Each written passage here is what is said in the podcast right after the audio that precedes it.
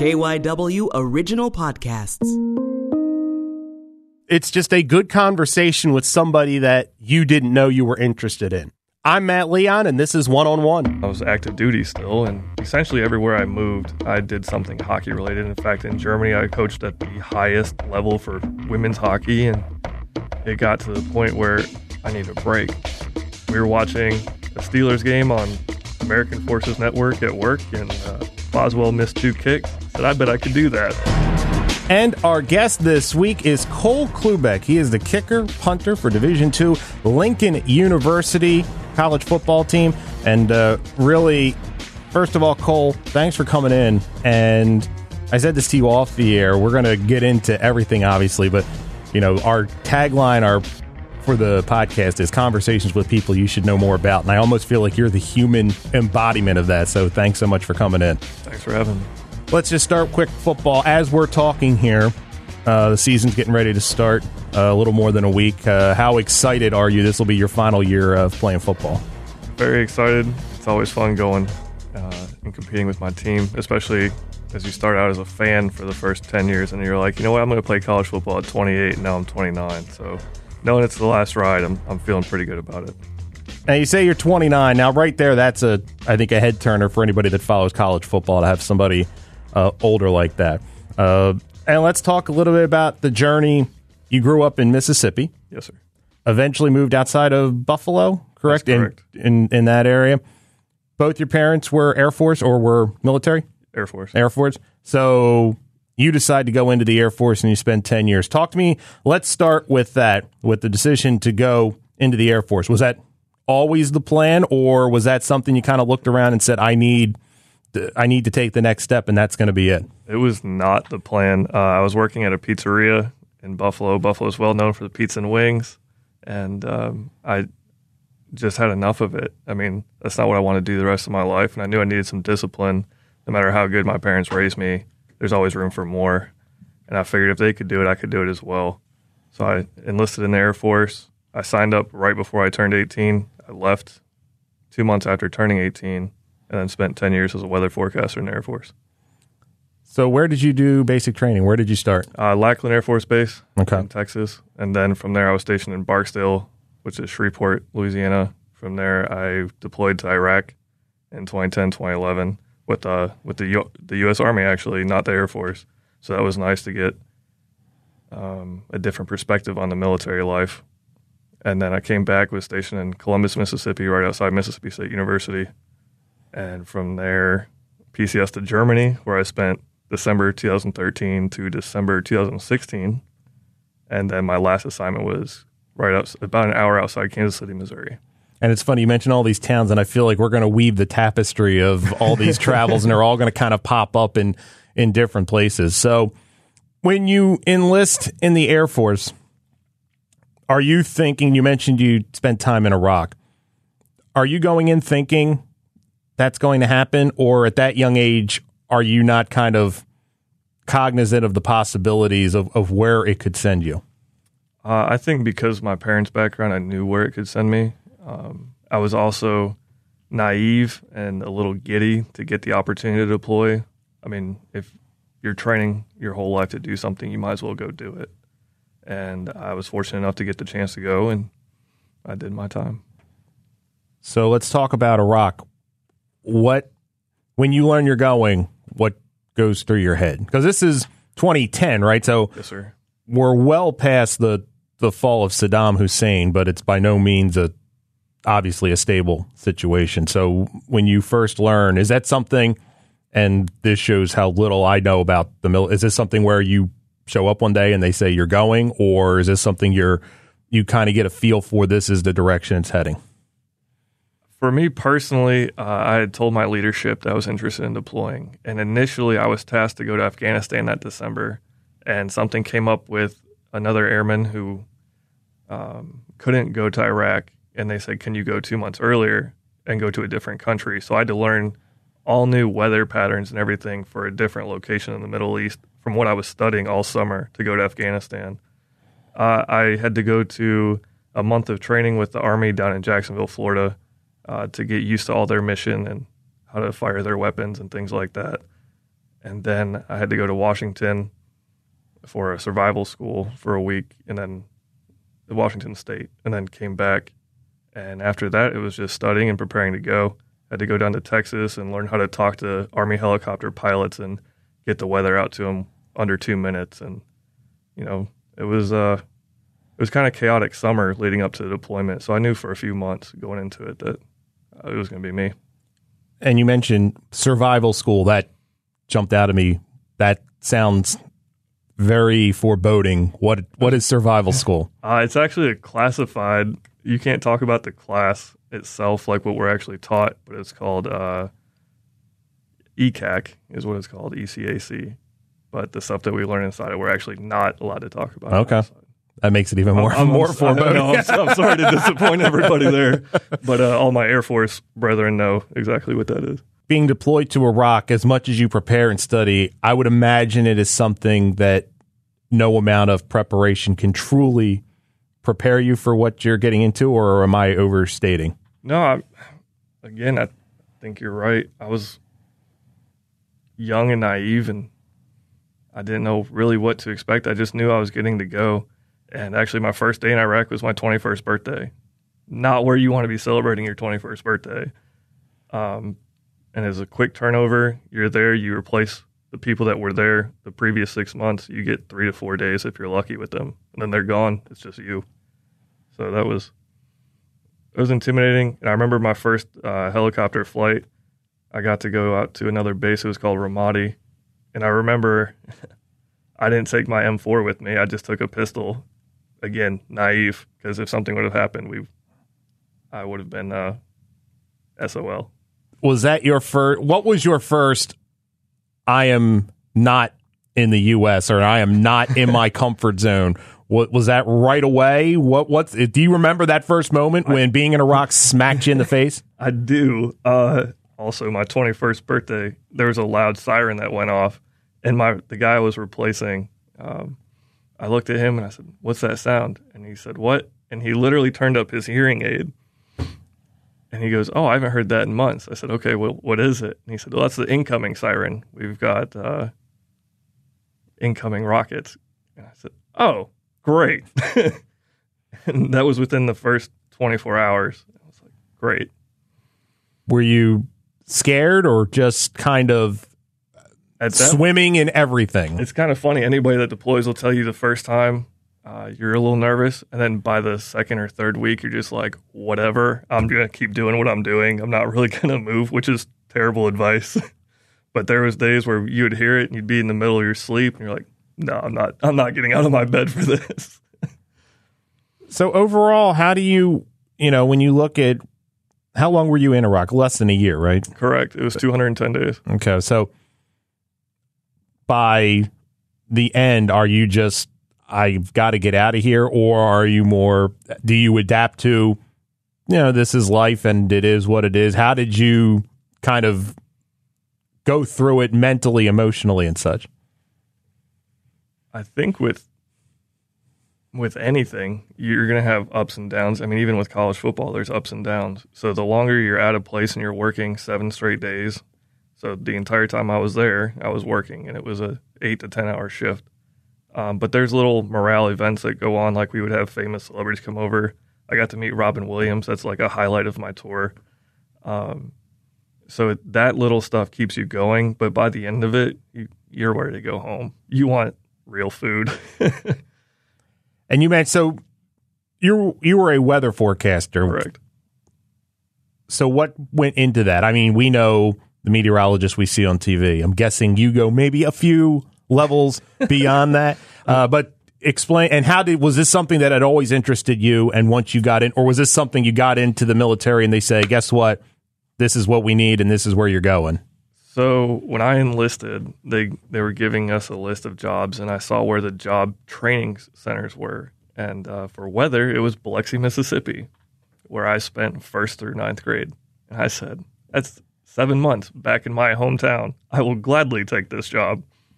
I didn't really know anything about weather. Uh, I knew weather was important because I mean we had Hurricane Katrina roll through in 2005, and uh, we I saw the devastation that it had on the coast and there were some other ones like when my sister was an infant, we had Hurricane George roll through. So I, in my head, was like, oh, I'm going to go be a hurricane tracker. That's going to be my job. That was not my job. Um, I learned seven months in the schoolhouse, you know, basic weather patterns, weather formations, how it moves, and things like that, and how to track it. And then you spend a good year, year and a half on the job training, and that was in Shreveport. And it's a, a little bit more in depth than um, the TV. I would say so. Uh, we have to know exactly where cloud bases are, cloud tops are, and that's all for the pilot. So uh, things like that. So, what would be your day? You mentioned eight, 10 hours, seven days a week. Are you basically just crunching information and pushing it out to the people that it needs to go? While I was deployed or Yeah. while I was stateside? So while I was deployed, uh, a lot of it had to do with ongoing missions. So a lot of it, especially over there, if you get a change of wind, you're going to get a dust storm, and then um, the longer you're over there, the the more you realize that the different colored dust is going to tell you how long it's actually going to last because you'll figure out where it came from. So if I've got winds coming from the northwest and I've got some orange dust, it's going to last two to three days which means nobody wants to be walking around breathing orange dust for two to three days. Uh, but a typical day, it's a lot of computer work, which doesn't sound really all that fun, but and it's just tracking the the weather. So, you mentioned the, the moment when the siren goes off with the incoming. You mentioned the helicopter ride where you, you know, you could have been in trouble. Were there any moments where uh, the the fighting I mean, really came to your front step, or did were did you avoid any big conflict? Thankfully for us, um, our compound was so large that it didn't come to our front door.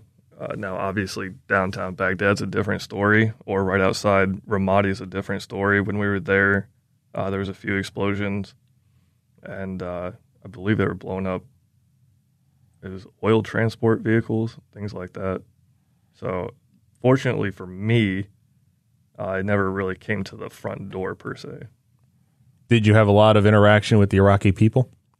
Actually, yeah. Uh, well, not the Iraqi civilians, but we did have uh, an Iraqi special forces unit that was on our compound, and we got to build them a playground for their children, and I got to play soccer with with their youth, and to me, that was that's something I'll never forget. Um, and unfortunately, you know, looking back on it, it's a decade later now, and you wonder if those children are still alive, and that's something that resonates with me still. How was the transition coming back from Iraq for you? As a 21 year old who wasn't drinking for six months, it was uh, it was a little wild ride. I got a little out of control there. Um, I got to stop in Nashville. I got to see the Predators play the Canucks in a playoff game on my way home, and then I stopped in Columbus. I went to the Buckeye Hall of Fame and got to eat there and went home surprised my mom it was two days earlier and this was before like actual iphones and everything so it wasn't a huge oh i'm gonna make a video of it like you see the ones now Right. those, those still tear me up because i remember surprising my mom at her work and uh, she was floored she was you're not supposed to be here for two more days and i said well i'm here now what are you gonna do about it So eventually you went to you were then deployed to Germany, and this was for like three years.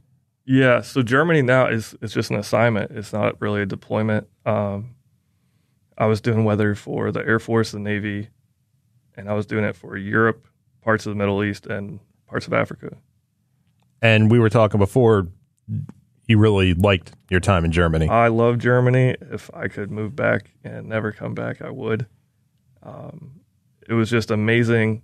Once you're in Europe, how cheap it is to travel and to see all that history. Uh, my wife and I, we've been together to about 15 countries, and me personally, I've been to 20. So if I could keep crossing off countries with her, then I'm good to go. And one last, we I kind of mentioned this, but there was a picture of you in Iraq in Saddam Hussein's one of I'm sure Saddam Hussein's throne. What's the backstory of that? Uh, it's actually in his daughter. Well, was in his daughter's palace uh, on the Air Force side, and that's where all of our leadership, or my leadership, was at for the Air Force. So anytime we had to go over to go see an Air Force leader for something, uh, in fact, I was over there getting an award for being the forecaster of the month or something like that.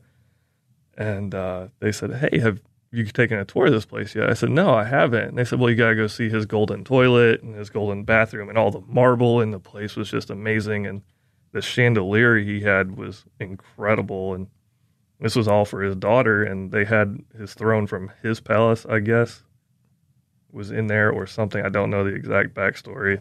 They're like, "Yeah, you can have your picture taken in there." I was, "Well, if I'm here, I'm gonna do it." Because uh, picture speaks louder than just saying, "Yeah, I did it." Yeah. So it's interesting. We've talked. We've already talked for 15 minutes, and we haven't really talked athletics at all. Were sports growing up always a, a part of your life? Were you a, a big athlete as a, as a kid and into high school? Uh, if by big you mean amazing, then no. but I was an average athlete. I play everything but tennis, uh, even to this day. And it's not that I don't like tennis. I love watching tennis. I'm just not good at it. Um, but I grew up playing soccer in Biloxi, and I played baseball in New York and football in Biloxi, and you know everywhere we moved, I played something. And then I ended up coaching hockey and playing hockey, and and then reversing those as well again. So sports has always been a big part of my life, and with my seven-year-old son, it, I'm already starting to see exactly how I was and why it drove my parents crazy, because my parents really weren't the sports type; they were more, you know, focused on school. So, But for someone who's now playing college football, from what I read, it sounds like football was not at the top of the depth chart. In fact, you only played it in high school as a freshman. Am I correct? yeah. So, where does you know? I because this is what's so fascinating about you. There's so many layers to this. So we talk about a 10 year military career. Football was you, you know you were not a superstar high school football player that went to military. Where does kicking and punting and the idea of pursuing this, you know, at the collegiate level, weave that into the story here? So, like I said, I played hockey growing up, and when I got to Shreveport, I started coaching uh, high school age and middle school age hockey. And then when I got to Mississippi State, I actually ran the program for them because my friend said, "Hey, look, we're about to fold. Is there anything you can do to help us?" And was this a, a varsity or is this a club It's program? a club. It's ACHA. Okay. And um, I said, yeah, you know, I've got free time, which I didn't because I was active duty still. And uh, so essentially everywhere I moved, I did something hockey related. In fact, in Germany, I, I coached at the highest level for women's hockey. And uh, after that season, I said, you know what? I need a break because I was I was kind of burnt out. I was having to drive an hour and a half to go coach a practice that was two hours long and drive an hour and a half back. And our trips throughout Germany, while they were wonderful and moments I'll never forget, it got to the point where I needed sleep. And I was actually diagnosed with sleep apnea that year. And so I really needed sleep. And uh, we were watching a Steelers game on American Forces Network at work, and uh, Boswell missed two kicks. I said, I bet I could do that. Little did I know that it was going to lead to me putting a bunch of videos on YouTube and trying to get recruited. And now here I am at Lincoln. So you watch that Steelers game. You know, where do you start? Do you just go out in a yard and just start So we- blasting away? We had a, a, I won't say a good field, but we had a, a grass field on base and it had uprights for it because the local uh, military high school used to use as a practice facility. Now they have a nice turf field. And, And uh, once again, just was this Germany? it was. Okay. and I went out there. It was two o'clock in the morning because I worked night shift. I love working nights. And at two o'clock in the morning, I said, "All right, well, I'm gonna take my PT break." And all I did was I took my two footballs that I had and I bought one of those little plastic tees, and I went out and just started kicking. And I never would have imagined that I'd be playing college football at 29 or even at 28 last year, the first year. But uh, when when you grow up and you're such a huge fan of sports and you're watching all these athletes on TV, you're like, yeah, I could do that. it's not easy.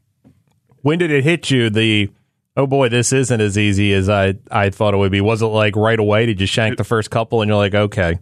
Actually, had nothing to do with kicking. Uh, my first spring was the spring of 2018. And our first practice, I remember we were doing uh, conditioning stuff in the gym because it was raining so hard, and I was with the O line, D line because I'm not gonna lie, towards the end of my career, I was a little out of shape. And I remember the O line coach, Coach Scott, looking at me like, why are you struggling so much? You need to push through this. And I remember getting through it, but at the same time being like, is this what I want to do? and we have to take a break right now on one on one. We will have more with Lincoln University's Cole Klubeck right after this. When we're out of time to give you the backstory, there's Scroll Down, the new podcast from KYW. Quality pre K programs, not just ones that provide daycare. Case is, is three years old now, but we have not forgotten. And at the very end, I gave her a hug. I was in tears, and she whispered in my ear, Everything I told you, it was a thousand times worse. What you didn't hear on air from the KYW team ready to tell all. Search Scroll Down on iTunes, Stitcher, or wherever you find your favorite podcasts. And we're back here on One on One. Our guest this week, Lincoln University kicker punter Cole Klubeck. It starts watching the game. How do you get to Lincoln? So you mentioned, let's put it in perspective.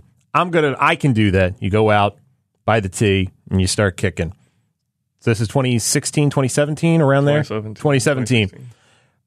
Was the plan always to go to college once your military days were? Forget football, but just was that had that always been in the plan for you? Yes. Uh, initially, it was going to be after my sixth year in the military. I was going to leave after my first enlistment, but I had my son, and military healthcare system is a, a lot more affordable than the civilian side. So I enlisted for another four.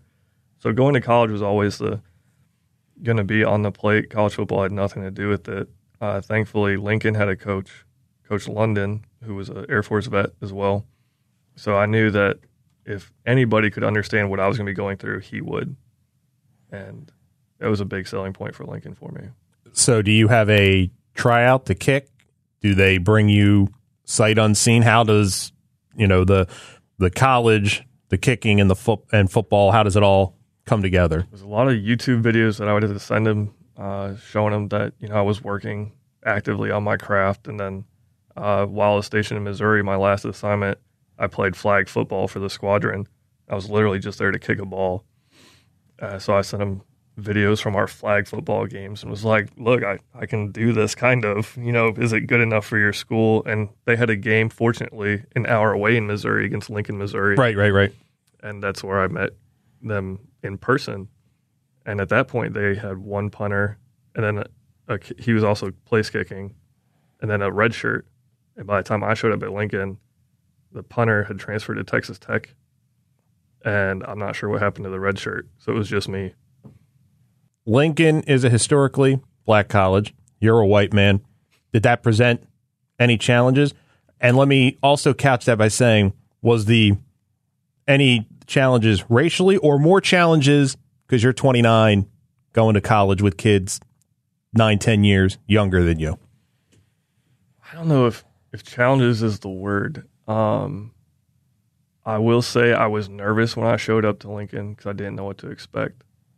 Uh, the only other time I was a minority was in Iraq, and even then, you're surrounded by thousands of Americans who are wearing the same uniform you are. And so when I showed up to Lincoln, I, I was nervous and I didn't know what to expect. And within the first week, I completely forgot that I was a minority. And that's not saying I'm I don't see color because that would just be ignorant to say. But at the same time, you know, everybody wants to be loved. And I really get that family feeling at Lincoln. I read, and I think it was something you posted, that a lot of the strong figures in your life were Af- are African American men and women, and that it seemed like there were a lot of, for lack of a better term, like pressure points in your life, like where African American people stepped up and helped you or were there for you or you were you were there for them. Kind of talk about that those relationships and how they've helped shape you. Uh, well, for starters, I had a supervisor in Columbus, Mississippi. I found out that I was going to be a father. um, having a child out of wedlock with somebody I really didn't know that well, he stepped up and was like, "Look, this is all the stuff you're going to be going through," uh, because he had a child already at that point, and you know, if there was any sort of slack I was getting from the upper management, he was always there for me. And to this day, we keep in contact, and I, I can honestly say I love that guy. From there, um, in Germany, there was a situation where one of my coworkers uh, essentially became homeless, and the Air Force, our leadership didn't really know the whole story of what was going on and what they were kind of doing to make him get to this point. So I said, "Well, why don't you come live with me?" And he he did, and we really didn't know each other all that well. And by the time he left, I consider him family to this day. In fact, he stopped by last month on his way back from DC up to Massachusetts where he lives, and I got to see him again. I got to see him in Connecticut last year when we played Central Connecticut State. Uh, I had two instructors down at tech school. We were watching videos of about Hurricane Katrina, and of course, naturally, that's going to get an emotional uh, reaction out of me. And they couldn't figure out why. And I finally told them, and then they took care of me like sisters, and I still talk to them to this day. And this is 12 years later now. So I, I just looked back at every time that I needed something, there was there was always um, just somebody that was there to help, and I wanted to give back to them. So you go to Lincoln, you're playing football. Do you remember your first time on the field in a game? And is it excitement? Is it nervousness? Is it what the hell am I doing? How what is going through your mind? And what was was it a kickoff or was it, it, a was it was the opening kickoff. It was against Fayetteville State, and I was joking around with the trainers beforehand because when you're this old, you have to take care of your your body because it's just not what it should be doing. And I said it would be funny if I have to make a tackle this year. The very first kickoff, I had to push the guy out of bounds. And I remember getting up and I was like, like you said, what am I doing? um, it's a lot different on skates when you hit somebody. I'm a little bit faster on skates. I'm really slow as a runner, so that was just ugly. And then I got all excited because I was like, "Oh, that's going to be in the film. That's going to be in the film." Well, in film, all you see is a huddle of bodies, and I was like, "I don't even get to share that." but uh, as it as it progressed, it it quickly became um, this is where I want to be, and this is what I'm doing. And then going into the 2019 season, it's more of, well, okay, I played, but now I want to make it mine. So I've spent the, this whole year working on getting better where I from where I was in 2018. And as we're talking, you're going into the season. Can you? How different, or how much better do you feel you are from now from say early November, at the end of 2018 season?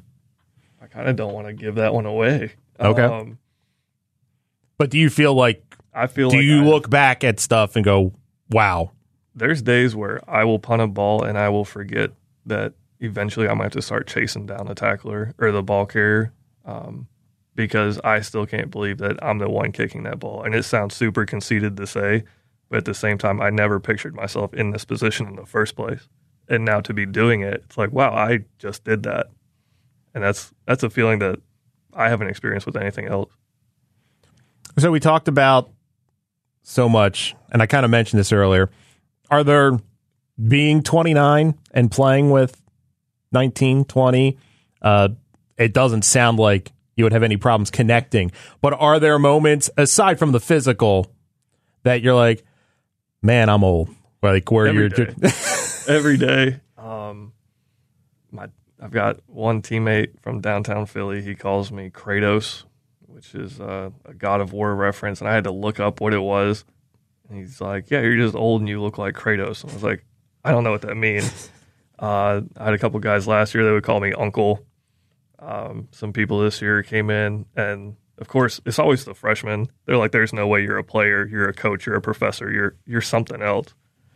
And uh, we were actually checking in the first day of camp a few weeks ago, and this kid I had never met was like, "Oh, aren't you the athletic trainer?" I said, "Nope, I'm your punter." And his mom just looked up at me and I kind of looked at her and she was like, okay. But yeah, there's being the old guy, it, it's, uh, it's different. You know, there's days where it doesn't bother you, and then there's days where I have to take my hat off to walk inside a building, and then it's like, oh yeah, you're really old, you're super bald, so can't really hide it at that point. Um, do you get any razzing for your age from opponents? Does do anybody know that you know this guy's almost thirty and stuff like that? Have you had anybody? Uh, Our conference wasn't that bad. Uh, the worst was at Central Connecticut State.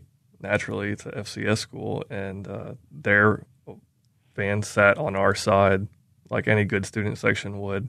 And I remember hearing, "Oh my God, where did your hair go?" Eighty eight, and I just started laughing. I was like, "That was a good one." What do I say to that? I was like, "I don't say anything." And uh, our strength and conditioning coach was like, "Don't listen to them. Don't listen to them." I was like, "But that was a good one. like, I'm not even mad about it." Uh, they were they were by far the worst. Thankfully, by the second half, they kind of toned it down. Uh, but otherwise, no. I mean, you'll get looks, obviously, Right. especially when you walk around and like a you're the old white guy with a big beard. It's kind of the non-traditional student. Uh, you're going to get looks. Uh, I will say I've made some good connections with other specialists throughout our conference. So I'm sure if their teammates said anything, I would hope that they would put them in check. what's your favorite part of the football experience? I mean, and I'm encompassing, you know, relationships with teammates, preparation, adrenaline of game day. If you had to, to list them, what would be, you know, one, two on the list? I think one would be the relationships because that's what I wanted. You know, when you leave the military, you're leaving a family, and I got a family at Lincoln now. Uh, and it's kind of the same verbiage that we had in the military. You know, there's a mission, there's a plan, there's execution. So there's there's things that correlate that help me. And then the second one, I think it would be traveling, uh, because like I said, I've I've been to 20 countries, and you know, traveling is always fun. So anytime I get to go visit a place in the U.S. that I've never been and be with the people that I like to be with, then it makes it all that much better. What is your relationship with the the coaching staff? And I mean that from a being in older, and you're probably I would imagine there's a couple guys on staff that are your age. You know, is there more of a hey, he knows what to do, he'll he'll figure it out? Like, what's the dynamic like from that standpoint? I would say it changed uh, last semester or the first semester I had here was the spring semester, and I was not in the best shape, and I was injured. I had some leg issues going on, and I kind of felt like uh, I won't say they were wasting my time or I was wasting my time, but it wasn't what I pictured it being.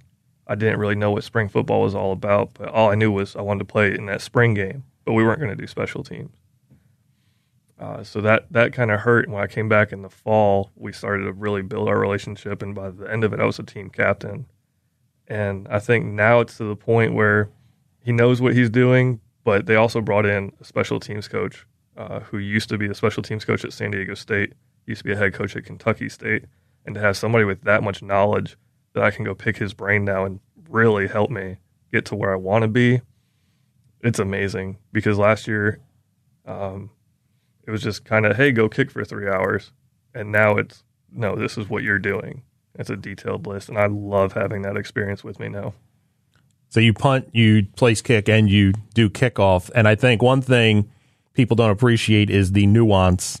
Like it isn't just go kick. It the the nuance and place kicking much different than kicking off. What do you feel if you had to rank the three? What do what do you feel is you're the best at? Initially um, when I was selling myself, I was selling myself as a kicker, and now I'm definitely much more of a punter. And I never saw the glory in being a punter. It doesn't show up on the scoreboard, right? Uh, and the more we had a lot of punts last year, over 70. So I was like, well, I, I really need to get better at punting. And now I'm kind of selling myself as a punter, and I, I see the the glory in it, if you will. Um, kickoffs are still just, I don't know if it's because I'm so old or if I started doing this so late, but kickoffs and me, we just don't get along. And it doesn't matter how much work I put into it. I know exactly where it's going. I know exactly how long it's going to be in the air, but it doesn't change. Interesting. What's the biggest lesson you've learned about kicking from day from that day in Germany to now? Uh, the biggest lesson I've learned is that it's so cliche, but there's a hashtag for it. It's called kickers are people too. um, you know, you kind of, oh, they have one job, they have one job. And like I said, going from a fan to actually doing it, yeah, they have one job, but it is not an easy job. It doesn't matter how much pressure you do have or you don't have, it's the same kick.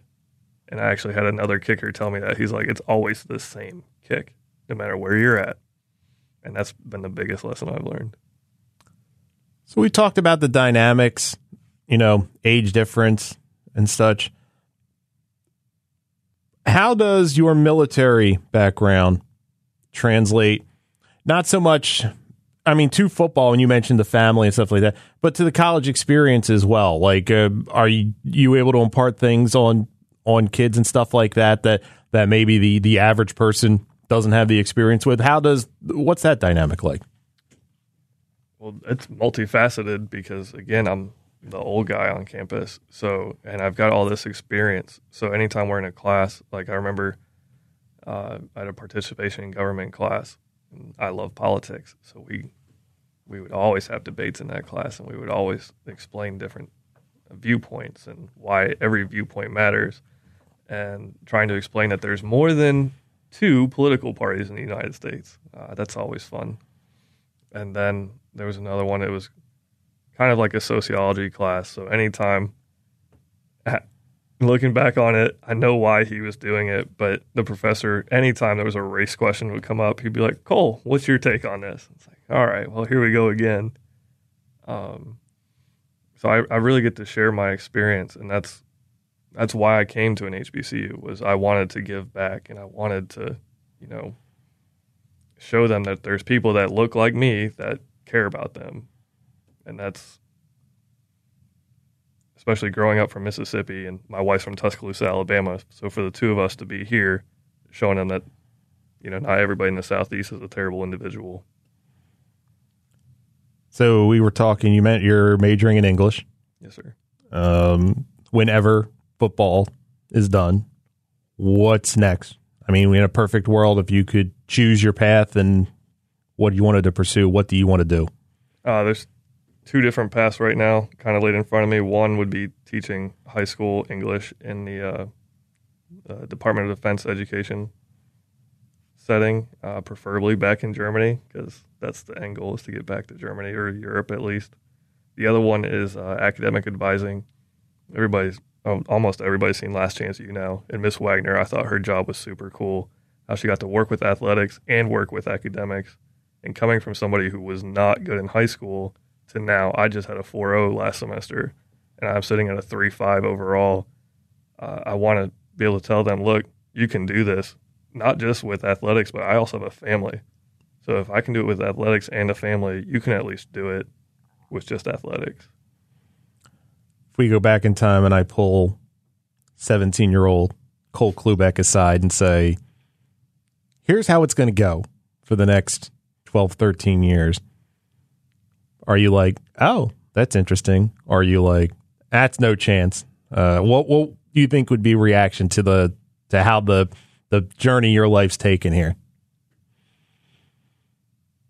Wow. Um, I don't think I would believe it. I mean, I'd I'm here now and I don't believe it. So a 17 year old me would have thought you were crazy for sure. What are you? You've accomplished so much. You've seen so much. You've met so many different types of people. What are you most proud of at this point in, in your life? My family. I mean, in the end, that's that's everything. So I mean, to have a wife that I love unconditionally, and to have a son that I love unconditionally, and I'd I'd be in trouble if I didn't mention the dog too. If I have a dog, you know, um, to have that, that's that's what I'm most proud of. Everything else is just extra. And as far as the football, if things go well this year, Would you be interested in seeing if there's a, a next level for that, or do you think once the college days are over, that's it? Unfortunately for me, I'm very realistic, and 10 years of military will do that. Uh, I don't see an avenue for it, but if there's a pro team out there that wants to invite me to a camp and make me run sprints all day, I'll gladly do it to tell my son, "Hey, I I was there, I did this."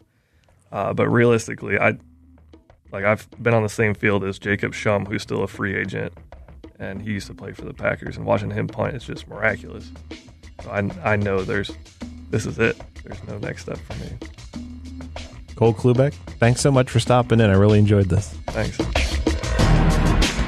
And that will do it for this week's show. One on One is an original sports podcast from KYW News Radio. If you like this show and want to help us out, make sure you're subscribed so you don't miss an episode. And you can help more people find out about the podcast by finding the show on Apple Podcasts and leaving a rating and a review. You can follow the show on Twitter at One on One Pod, and you can follow me on Twitter as well at Matt Leon 1060. Thanks so much to Lincoln University's Cole Klubeck for joining us this week. You can follow Cole on Twitter at Klubeck Cole. My name is Matt Leon. Come back next week for another good conversation with someone you should know more about.